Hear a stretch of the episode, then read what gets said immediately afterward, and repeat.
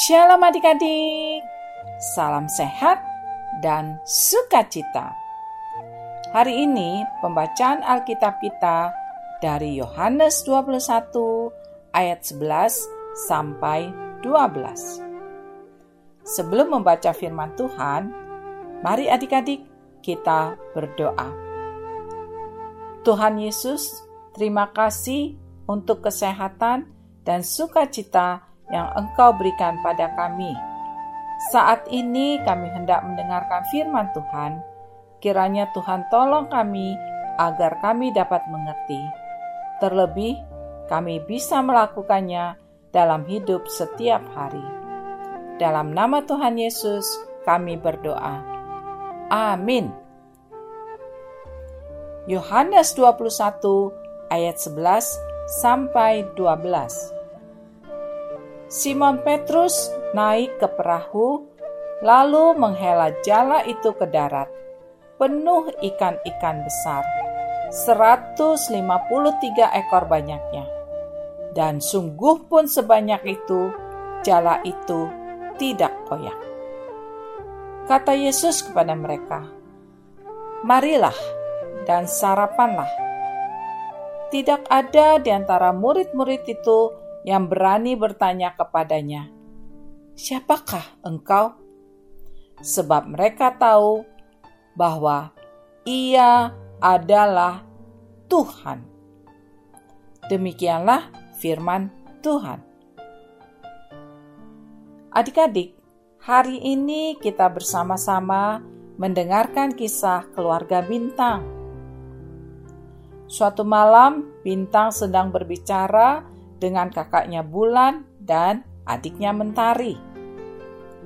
Bintang mengajak kakak dan adiknya untuk bercerita horor. Kata Bintang, malam-malam begini tentunya sangat menyenangkan dan sangat pas banget untuk dengerin cerita-cerita horor.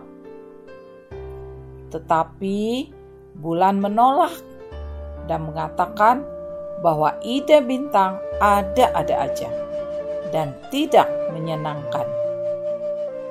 Mentari dengan bingung bertanya pada kakak Bulan dan kakak Bintang, apa itu cerita horor? Kak Bulan kemudian menjelaskan kepada Mentari bahwa cerita horor itu cerita yang seram-seram. Misalnya cerita tentang hantu, setan, dan lain-lain. Kak Bulan gak mau karena merasa takut dan nanti gak bisa tidur. Bintang kemudian mengejek dan mengatakan bahwa Kak Bulan penakut dan bercerita kalau pas di sekolah Bintang sering cerita soal hantu bersama teman-teman Bintang. Mentari juga sambil menutup mata menolak ajakan Bintang untuk bercerita horor karena dia juga takut. Bintang kemudian mengatakan bahwa di Alkitab juga ada cerita horor, yaitu cerita tentang Tuhan Yesus yang bisa masuk ke ruangan para murid walaupun pintu tertutup rapat. Tuhan menampakkan diri setelah penyalipan, penyalipannya. Tuhan Yesus dikira hantu. Tetapi Kak Bulan dengan menepuk bahu Bintang menjelaskan bahwa Bintang tidak benar karena menganggap Tuhan Yesus itu hantu. Masa ada hantu bisa dipegang dan bisa makan? Kata Kak Bulan pada Bintang.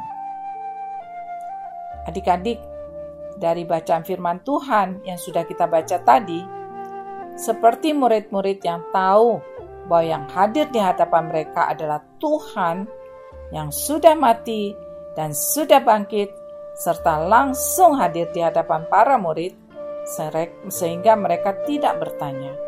Demikian juga adik-adik juga tahu Tuhan Yesus sudah bangkit. Hal itu jugalah yang dijelaskan Kak Bulan kepada Bintang. Adik-adik masih ingatkan bahwa Tuhan Yesus setelah kebangkitannya pertama kali menampakkan diri kepada Maria Magdalena sebelum kepada murid-murid. Maria kemudian memberitakan kepada murid-murid bahwa Tuhan Yesus bangkit, yang kemudian menampakkan diri pada saat murid-murid sedang mencari ikan. Dan Tuhan Yesus memerintahkan Simon Petrus melemparkan jalannya dan mendapatkan banyak ikan. Tuhan Yesus dan murid-murid makan bersama dengan penuh sukacita bahwa Yesus sungguh bangkit. Adik-adik yang sudah mendengarkan firman Tuhan, mengaminkan dan percaya Tuhan Yesus sungguh bangkit, sehingga dapat berkata, "Aku tahu Tuhan menampakkan diri bukan sebagai hantu, tapi dalam wujud nyata." Amin. Mari adik-adik kita berdoa. Bapa di surga, terima kasih karena Tuhan telah bangkit, dan meskipun Tuhan tidak bersama kami lagi secara fisik, namun Tuhan tetap menjaga kami. Tuhan mengajar kami lewat Alkitab, lewat orang tua, lewat guru sekolah minggu, dan lewat segala hal yang terjadi dalam hidup kami. Terima kasih ya Tuhan, dalam nama Tuhan Yesus. Amin. Sampai berjumpa lagi adik-adik. Tuhan Yesus memberkati.